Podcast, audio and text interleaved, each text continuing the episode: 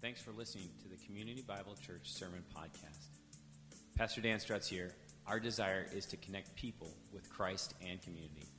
For more info or to contact us, please visit cbcmountainlake.com.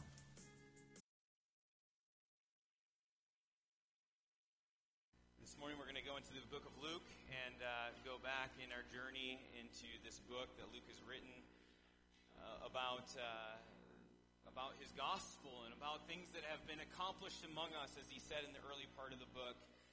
Um, but before we go into that, uh, let me just go before the Lord and pray and ask Him to give us wisdom this morning and ears to hear and, and me to have um, a mouth to speak His word. So let's pray before our Lord. Father God, we thank you so much that uh, we, as we just sang, can be childs of you, children of you loved us. That you've done something miraculous in looking at our, our brokenness, our sin, our shame, our pain, and you stepped out into the world to become a child yourself. That you came to be like one of us, both fully God and yet also fully man, experiencing all just ask this morning that as we open your word, as we hear this encounter between Gabriel, who's at your in front of your throne, and, and Mary, a young girl, that we can listen wisely and ask, Lord, what do you have for me in this? What do I need to trust you with this morning? Speak to our hearts, make us open to what you have. So we thank you for this time, Lord, in your great name. Amen. Well, this morning we're going to go to Luke 1, and uh, we're going to read verses 26 through 38 in just a moment. Um, but before we go there, as we think about Luke, and, and now he's going to give us this account of Mary, uh, a story that, that you, you normally hear at Christmas time, a, a story where you think this is a good Christmas story. I actually kind of find it funny because if you think about it, this is actually the perfect time to read this story.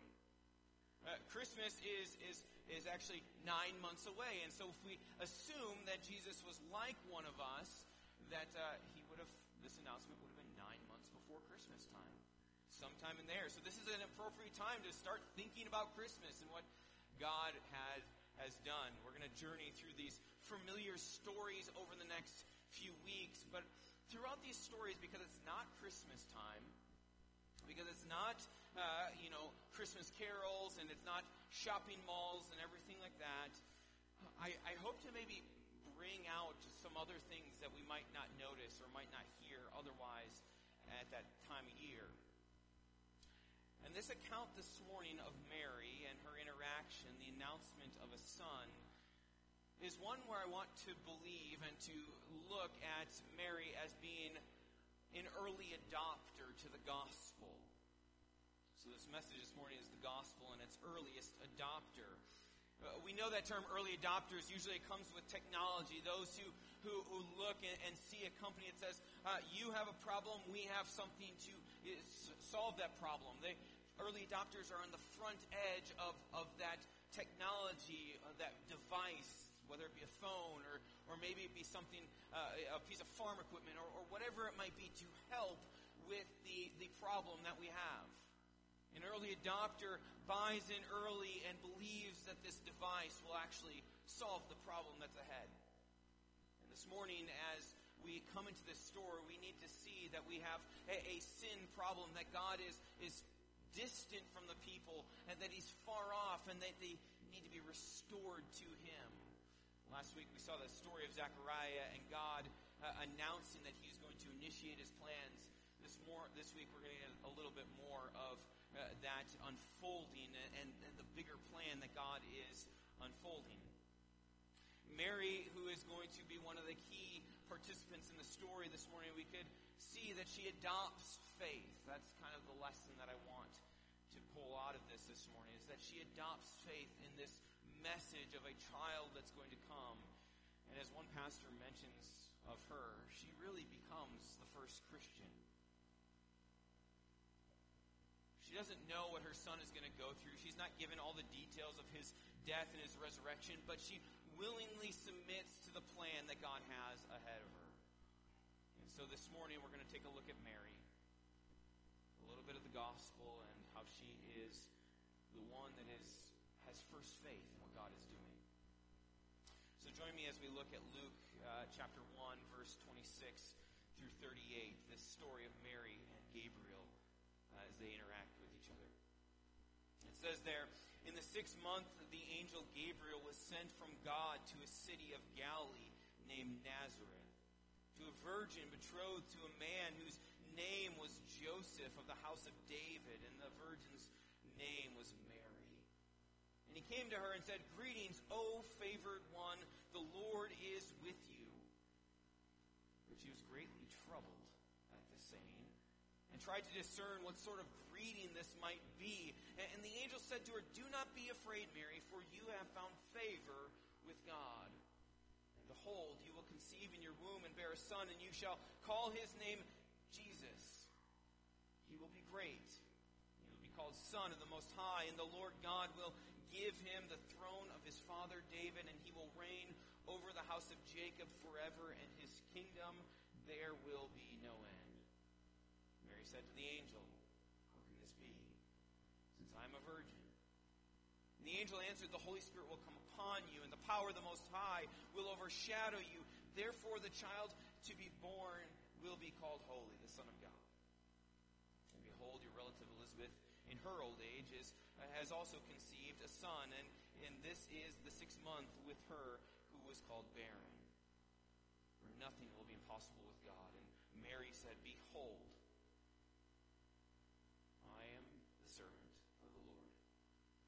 Let it be to me according to your word. And the angel departed from her.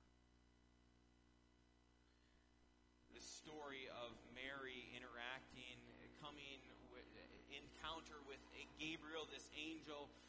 The story starts off with uh, in the sixth month, and that is a, a benchmark that connects it to the last story, that this is connected with what Gabriel has already announced to Zechariah, and this is again, the further unfolding of God's plan. Six months later, in uh, Elizabeth's pregnancy, Gabriel then came to Mary. It actually says God, Gabriel was sent from God. Before, uh, Gabriel just showed up. But here, this story says that from God's throne room, from the place where God was, Gabriel was sent. It's as if God is saying to Gabriel, Go over there and initiate this plan tell the people, tell Mary about what I'm about to do. God says go, and he goes. And if we didn't know this story, we would hear Gabriel the angel sent from God, and we'd think, oh, great, he's going to go to someplace really fancy, someplace really great, uh, uh, like Rome, or he's going to go to another famous city of its day. That's not the case. Luke continues on to say that he goes to, Gal- to Galilee, to a, a region, and he goes to a town named Nazareth. Now, Nazareth, we know, is even referred to uh, by by in the rest of the Gospels, and with people asking, "Can anything good come from this town? This backwater? We could even use the word podunk town that's in the middle of nowhere. Why is God going there?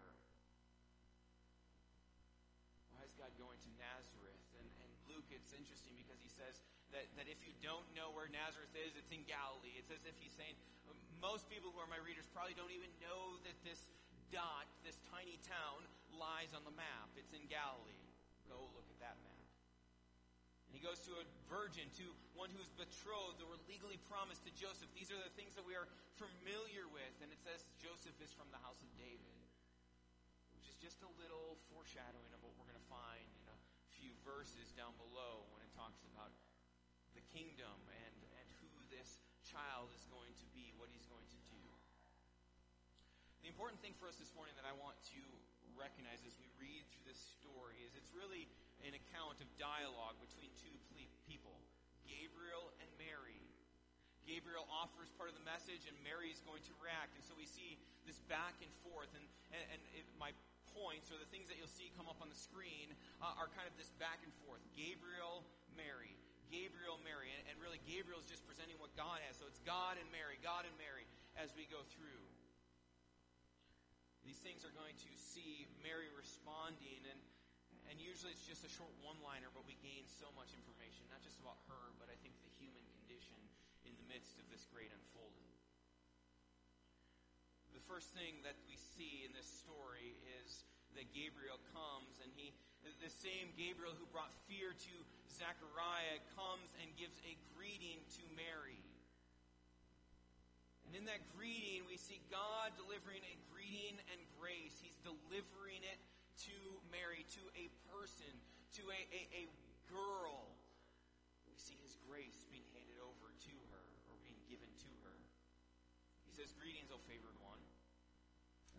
Verse uh, 28. Uh, Greetings, O favored one. The Lord is with you.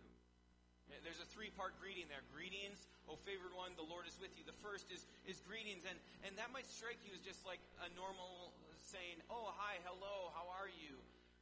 But that word, if you unpack it, has a little bit more of this tone of rejoice. There, there should be an excitement. There's a, a, a just a, a thrill of what is coming off of Gabriel's lips. The word is exciting because Gabriel is announcing the thing that they've longed uh, to speak of, the things that the Bible says angels long to look into, God's unfolding plan, his mission to the world. And Gabriel is the one who, who gets the, the, great joy of going before God or before Mary and saying, Mary, do you know what's about to happen? And, and God is about to use you for his mission. This is worth rejoicing in. But then he moves on and he says, You are a favored one. He labels her, titles her. He says, Favored one, or, or the word behind that is the idea of grace. One who has been given grace. Grace has come upon you. Now, now what is grace? We, we know that it's not just someone who is graceful, who has, has graceful moves. Grace is this idea of a gift, something that is given to us and, and laid upon us that we don't deserve. We haven't earned. If someone gives you a present and it's not your birthday, you say, Oh, what is this grace that you are giving to me? Why? I didn't deserve this. Sometimes through the years of the church, this passage, O favored one, has been interpreted to suggest that, that Mary was full of grace, but now uh, there, there's an understanding that that's maybe not what it is. That it wasn't that Mary was full of grace, but that grace was being put upon her. It's not that she carries any special grace, that she herself is full of something that, that, that can be poured out to others, but instead God is pouring, showering on this young girl great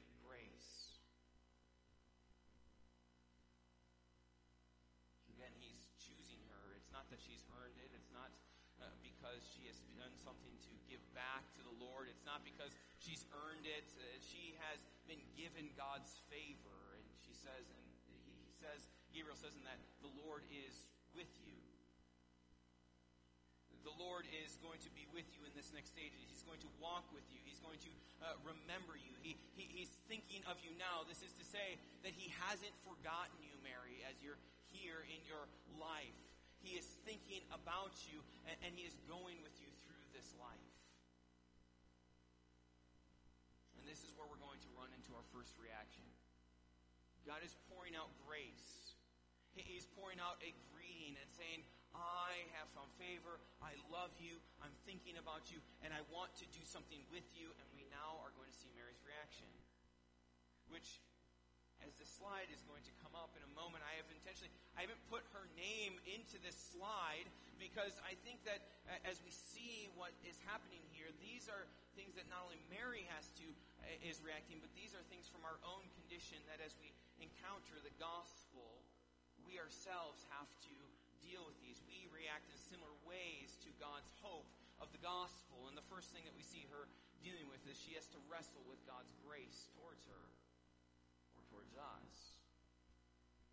She wrestles with it. Uh, look at verse 29. It says, But Mary, she was greatly troubled at the saying and tried to discern what sort of greeting this might be.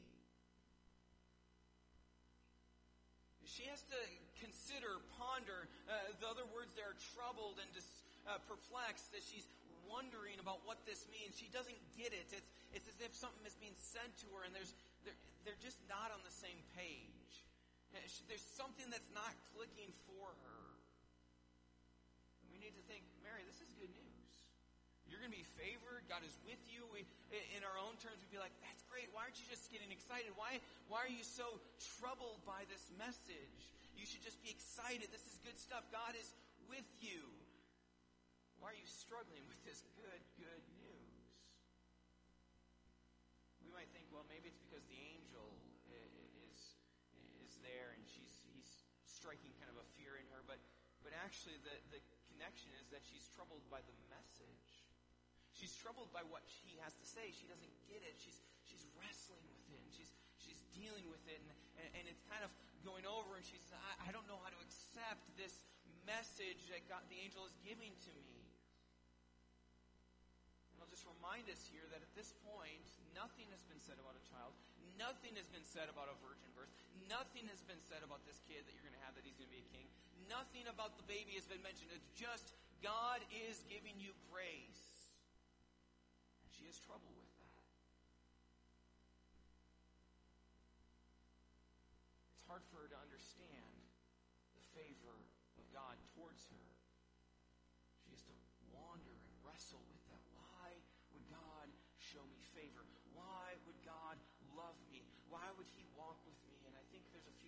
that that might be. First, we have to acknowledge that Mary's cultural status of the day was super low. I, I mean, she's a, a young girl. She's unmarried, which means she really has no rights. And, and, and she just, culturally, she's insignificant in this, uh, the grand scheme of things. She, she really has no thing about her that, that she would say, why would God come to me and show me favor? She's low person on the totem pole, and yet God is choosing to come to her. There's a status issue here. Why would God love and walk with me? I'm a nobody. I wonder how many times we ask ourselves that. Why would God love me? I'm not anyone special. Why would God use me? I'm not anyone worthy. Why would He show favor on me? More than that, we can ask uh, that or think that, that within Mary, as a person, as this young girl, there also might be, as God approaches her and this angel comes to her, there may be shame in her. And by that, I, am suggesting that Mary was a human. Uh, Mary was not a, a superhuman, as some would like to think of her, but she was a girl. She was born of man. She had the same issues, the same sin problem that you and I do. She needed a Savior. And if she's a good, especially good Jewish girl, she would know that, that God is one that requires sacrifice. He recover, requires uh, a proper coming before Him. And yet, God instead is saying, I am going to come to you and use you. I'm going to show you my grace, my favor, even though you have brokenness, sin in your world. Why would God choose me? She asked. Why would God show favor with me? I'm nothing special. I miss the mark time and time again. And it goes on to this third idea, which is that I didn't do anything special to deserve this. I didn't earn this. I, I, I don't understand grace because I haven't given it back. And there's this wrestling of not understanding why would God choose me and show favor to me because I haven't done anything. I think those are all things that we can wrestle with ourselves, that we can struggle through and, and, and like Mary react. And as we, we deal and hear God's grace for us, we should kind of have this I don't get it. I don't deserve it. Why would God love me in a wrestling match with grace? We have very little to offer God. And if this is the beginning point, the front edge of the gospel, which is ultimately going to lead towards Jesus dying for our sins, rising again, and restoring our relationship with God, we need to ourselves sit there and wrestle with this grace because we realize that when it comes to the gospel message, as I've heard it said by pastors before, all that we give, all that we have to offer when it comes to the cross and what Jesus did is our sin. That's the only thing we have to offer is the sin that made it necessary for him to come. Grace? Why would God show me grace? Why would God show me love? I'm not anyone important. I, I, if, if people knew my thoughts, if they knew what went on in here and what went on in here, they would not say, You don't deserve God's favor and God's grace. And so we should struggle a little bit with this because we need to be in awe of the fact that God would choose to love and show us favor like he did with Mary. That he would step into a young girl's life say, You have found favor with me, Mary. I am walking with you. That leads us to the next point, which is this morning that God's plan of redemption and reign through a child is beginning to be revealed. He's going to lay this out and start to speak gospel news to her. He's going to speak good news to this girl. That he's going to redeem and he's going to reign. That he's going to be both Savior and Lord over creation. And it's all going to happen through this child. Look at verse 30. The angel said to her, Do not be afraid, Mary, for you have found favor with God. Interesting that he reiterates that point, right? How often do we need to hear again? You've been you found favor because even though I said it two seconds ago, you may have forgotten. Do not fear, Mary. You have found favor with really big unfolding of what is about to happen. Verse 31 Behold, you will conceive in your womb and bear a son, and you shall call his name Jesus. That name that's above every other name. It says, He will be great, and he will be called the Son of the Most High, and the Lord God will give to him the throne of his father David, and he will reign over the house of Jacob forever, and his and of his kingdom there will be. Story, the angel's message continues on, and it starts to move towards the fact that God is going to do something. I imagine uh, Gabriel is excited to present this news to Mary, and he's saying, Mary, what is about to happen is going to be big. Since the creation of time, since Adam and Eve broke covenant with God and sin entered in, and God promised that a seed of the woman would come to crush the enemy, here it is. This is when it's happening. The seed of the woman is about to enter into the world. A child. It's going to be big.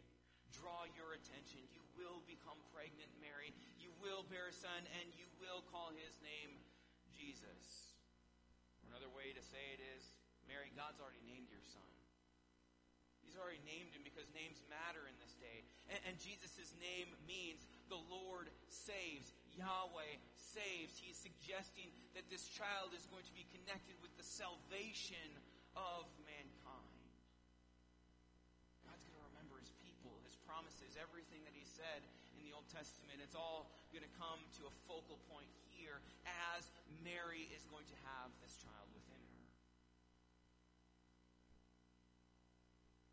His name, Jesus, this child who is going to be born within you, or, or is going to be in your womb and conceived there, and then is going to be born and named. He's going to be one that we need to trust that God is thinking about his redemption plan. So he's going to be Savior. He's going to be the Redeemer. And then he goes on to 32 and not just say that he's going to save people, but that he is going to reign. There it goes on to speak more about this baby, that this baby born of this, this nobody from Nazareth, this young girl, is going to have a throne. He's going to be a king. He's going to be one that he will never leave that throne. Within this passage, if you were to go and do a short study of it, there are all sorts of Old Testament passages that are being alluded to here and connected to here. And the biggest one is that promise to David. 2 Samuel 7, it's in your readings for this week. God promised that this one would come, a child who would sit on David's throne forever. Where his kingdom would never come to an end. David was promised that. And here Mary is going to be the one who is connected with that. As Joseph is going to be her husband, Joseph is going to be the adopted father of Jesus, and that will draw him into this line which he will fulfill the promise, the covenant to David. But what's more is that it's not just that this is a son. Obviously, he will not be born of Joseph. It will not be the seed of Joseph that will have this one, but instead, he will be great and he will be called the Son of the Most High. And down below in verse 35, it says, The child will Son of God. It's not just that this child is fully man, but he is also, because of God's work, he is going to be fully God. He is going to be both divine and human, and that balance is going to be one which is going to be the worthy uh, one who will come and redeem and reign over God's people. This is the Son of the Most High who is coming into uh, Mary's life, who Mary is going to be the caretaker for as the mother of. Let's just pause here for a moment and consider. Think about Mary. Young girl, nobody special. She's the first one to hear of the gospel. She's the first one to hear of this great hope, and it's delivered to her from no greater messenger than an angel. I mean, you and I can go share the gospel, and we can say, like, like, well, we're just people, but, but if the angel is the one that's delivering the message, you would definitely think that she'd be like, yep, I get it, I'm trusting, I'm putting faith in it right away. Amazing that she gets this gospel message right off the bat. Your child is going to reign, he's going to be the ruler over God's people, he's going to save them. It's a message that we hear over and over again and probably get a little bit uh, softened by. We, we don't think of the wonder of it. We think joy would be abundant in her as she's confronting this gospel message. And the reality is, is that God is showing favor here. Again, he's saying, you have found favor. I'm going to what's interesting is that, that this plan that he's doing, that he's going to, it's not as if Jesus was just going to come out of the sky and just show up on the scene. No, he is going to use a woman, a sinner, a broken person to make his plan come forward, one who needed God's grace as much as you or I would. And so we see another reaction of Mary. Verse 34. Says, Mary said to the angel, How will this be, since I'm a virgin? She, she doubts about God's unthinkable plan. She, she can't comprehend this unimaginable event, this thing that seems outside the box. How will this be? She questions the angels. She points to the fact that she's never been with a man, and, and probably uh, that's a more literal translation. I have not been with Joseph yet. I'm betrothed, I'm engaged, but I haven't been intimate with him. Now, Mary's not stupid someone along the way has given Mary the talk of the birds and the bees. She gets it. And she knows that babies don't just come from the storks, they're delivered uh, by a certain way. And she says that's, that doesn't fit the mold. There's this sense that this is going to happen immediately, and Mary says that can't happen. It's just not possible that God could use me in this way because other things have not occurred. But as Mary is, is pressing in, as she's, as she's thinking about this, she's, she's questioning God's plan even and saying, how can this be? It doesn't make sense. And, and we're, we're reminded of Zechariah's question last week where he says, how will I know for sure? How will I know for certainty, or with certainty that you are going to make this happen? Mary is asking, how can this happen? Zechariah was asking, how will I know? There's a small difference in this reaction as Mary is, is asking this question. She says, This doesn't make sense. This is outside the created order. Zechariah's question was more of, I want you to eliminate faith. I, I want you to take away uh, the, the, the element of me having to trust you with it. Mary's just saying, I don't get it. Help me to understand it. Help, help me to see that this plan, how you're going to make this come about.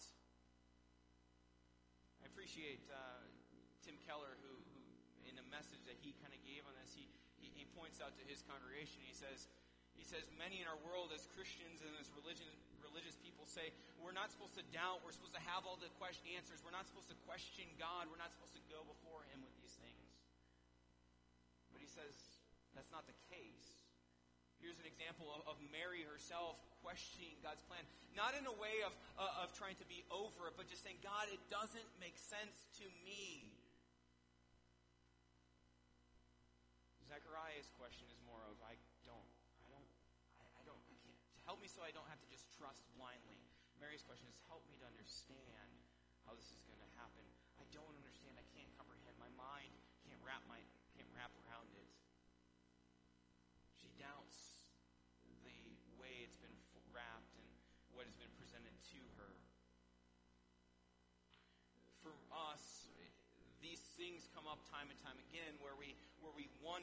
God, how is that possible? I don't know how that works, and, and can I really trust that it will work? Something like the virgin birth might be that. How can I believe that this actually happened? How can I how can I believe later on that a dead man would be raised back to life? How can I how can I trust? I, I can't comprehend that Jesus, you're going to come back again someday. Or maybe it's something more practical that you deal with every day, a little bit more uh, of routine. Lord, how is it that you actually hear my prayers? Uh, Lord, how is it that, that, that this word, as I read it, that you're going to change and transform my life? How can I really uh, can I really trust that this is going to be the thing that, that speaks to my, my heart? Or I think with Revive Minnesota coming up, some of you might be saying, I'm not going to go. I'm not going to go participate in this because in your mind you're saying, I'm just like Mary, I'm just a nobody. How could God actually use me to bring someone new life, birth? How could He actually use me for His mission? I'm just a broken person. How could He actually use me? But yet He does. That's what His Word says. That He uses us and works through us to proclaim and bring His message out. To work His unthinkable mission, His plan of redemption and reign out in the world. Which moves us to the explanation, of how. Verse 35. The angel answered her, Mary, the Holy Spirit will come upon you, and the power of the Most High will overshadow you. Therefore, the child to be born will be called Holy, the Son of God. And behold, your relative Elizabeth, in her old age, has conceived a son, and, and this is the sixth month with her who was called barren, for nothing will be impossible with God. We'll pause there before we get to a reaction. The responds, this Holy Spirit, this power, this un, this kind of forgotten about member of the Trinity, it, it, he will come. And, and, it's interesting that we for, kind of forget about the Holy Spirit coming. Uh, we think about God the Father and we know Jesus and we, we forget about the Spirit sometimes. But what's interesting is the Spirit is the one who's the mover and the shaker throughout the entire Bible. He's the one that empowers these types of crazy things to happen. He says the Spirit is going to come and work in you, Mary, and through you, Mary. And, and I don't know how it all shaked out, how it all came down. But he says the same power that, that Genesis 1, we go back there, it, the same power, the Spirit that hovered over the earth and helped create all of creation, that same power is going to come and create something in you, a child miraculously. The same Spirit that made the waters part in the Exodus, that same power that, that brought the people out to their freedom, that is going to be the Spirit that brings the way to freedom within you. The same power that, that brought down the walls of Jericho is going to create in you one who will bring down the walls, the separation, the enemies of God to bring us back.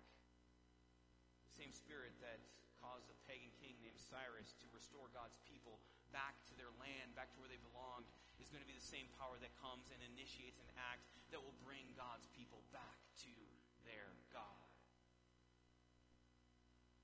We could add that it's the same spirit that would raise Jesus from the dead, and it's the same spirit that would uh, bring thousands to God in the book of Acts. He says, Mary, that spirit, that Mary is going that, that spirit is going to come and, and do something to you. He's going to overshadow you, and he's going to create this child in you. Again, we don't know how it played out. We, we don't know when it happened. Some, some say that it happened right there immediately, that as he said this, the, the, the shadow of the, that cloud overcame them. Some think it happened later after the angel departed. We don't know. We also don't know what it was like. I guess I had always thought that maybe it happened in her sleep as I grew up and heard this story, but as one commentator mentions, and it's kind of made me chew on this a little says that it, it's, it's hard to imagine that Mary just not, that this happening and Mary not noticing. That even this story, as it's probably recount, accounted for by Mary, there's some element of her uh, reminded of the fact that this actually happened. Imagine the power of the Almighty, that power, that, that overshadowing presence that came over the tabernacle when God would show up, or, or that later on in this book of Luke, that, that it's going to come like a cloud and the disciples are going to be uncertain how to react to it as they step into it, that Mary would have gone through life without noticing. God is going to show up in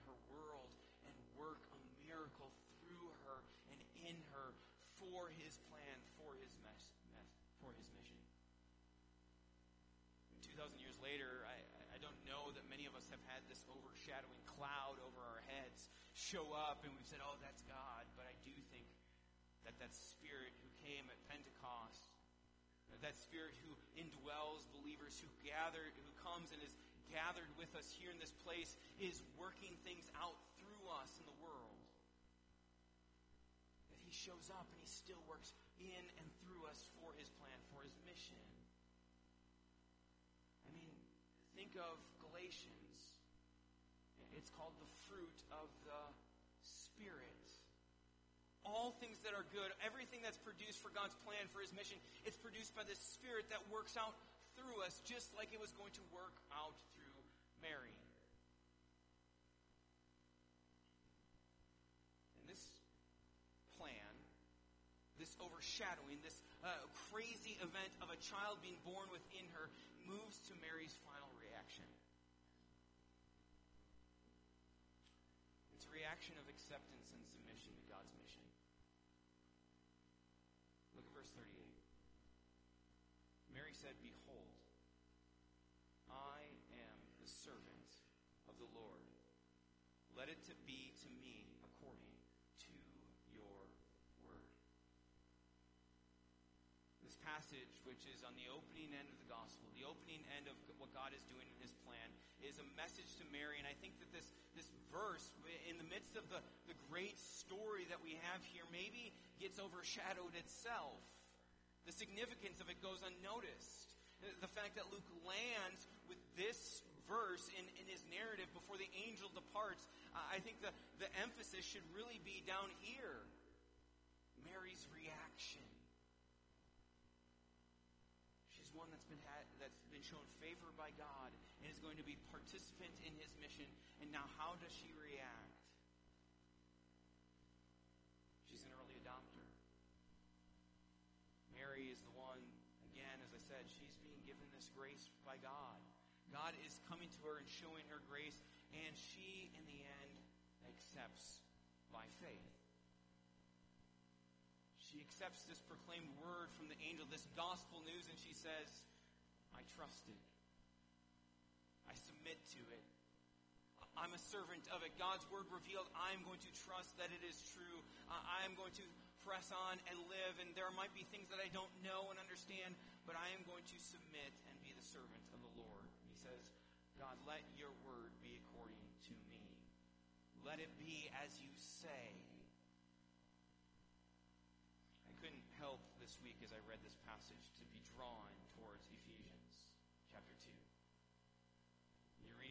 week again, verses 1 through 10. Uh, that's there for you to study and consider, but I want to read verses 8 through 9. Verses 8 through 9 are, are familiar to us, 8 and 9 are familiar to us. For by grace you have been saved.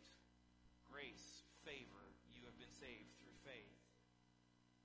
This is not of your own doing, it is a gift from God, not as a result of works, so that no one may boast.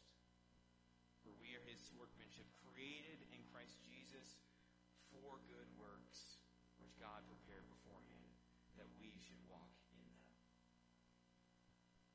Mary is given grace, and she, in faith, trusts this good news. She is the one that has been created for this great task, which we'll see in the weeks to come. She has been blessed, and all the generations will call her blessed because she got this opportunity.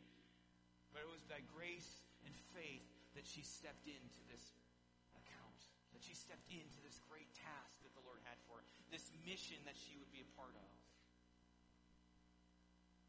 As we consider this this morning, I, I want us to consider ourselves that, that God, I believe, is using us in the same way, that by faith, through His grace, we too are like Mary. We may have doubts in His gospel. But ultimately, we come to this calling to accept and say, God, I am trusting your plan. I, I am part of your mission. I want to submit to you and call you my Savior, my Lord, and you direct my plan. I want to listen to the Spirit as it guides and directs in this life. We probably won't see a virgin birth. We won't see it again. But I do think that in the same way that Mary was used miraculously, God can use us as we trust in this gospel. As we step into this plan that Mary took on as her own, this gospel good news message. So this week as we go out from here, we, we want to ask ourselves, Lord, this is this is good news. How will you use this in my life? What are you calling me to respond to? What are you calling me to trust and accept and, and step into faith? Say, I don't get it all,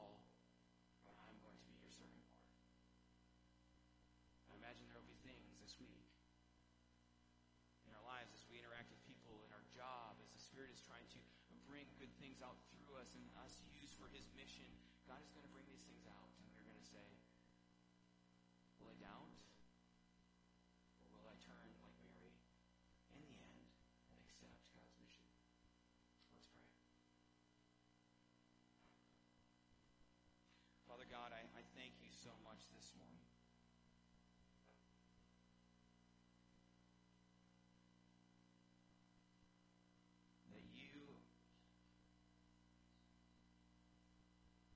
Step out from your kingdom, your glory. And like the angel, you greet us with gospel hope and say, Greetings. I want to show you my favor. I am walking with you. I want to uh, use you for my mission. I want to do something miraculous in you. And it's all because of your grace. We know that we don't deserve it, Lord. Lord, in our brokenness and our sin, we, we know that we deserve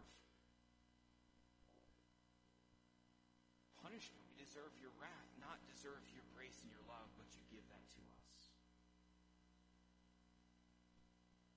And it all comes through this one, this child, Jesus, who would ultimately go to the cross for us.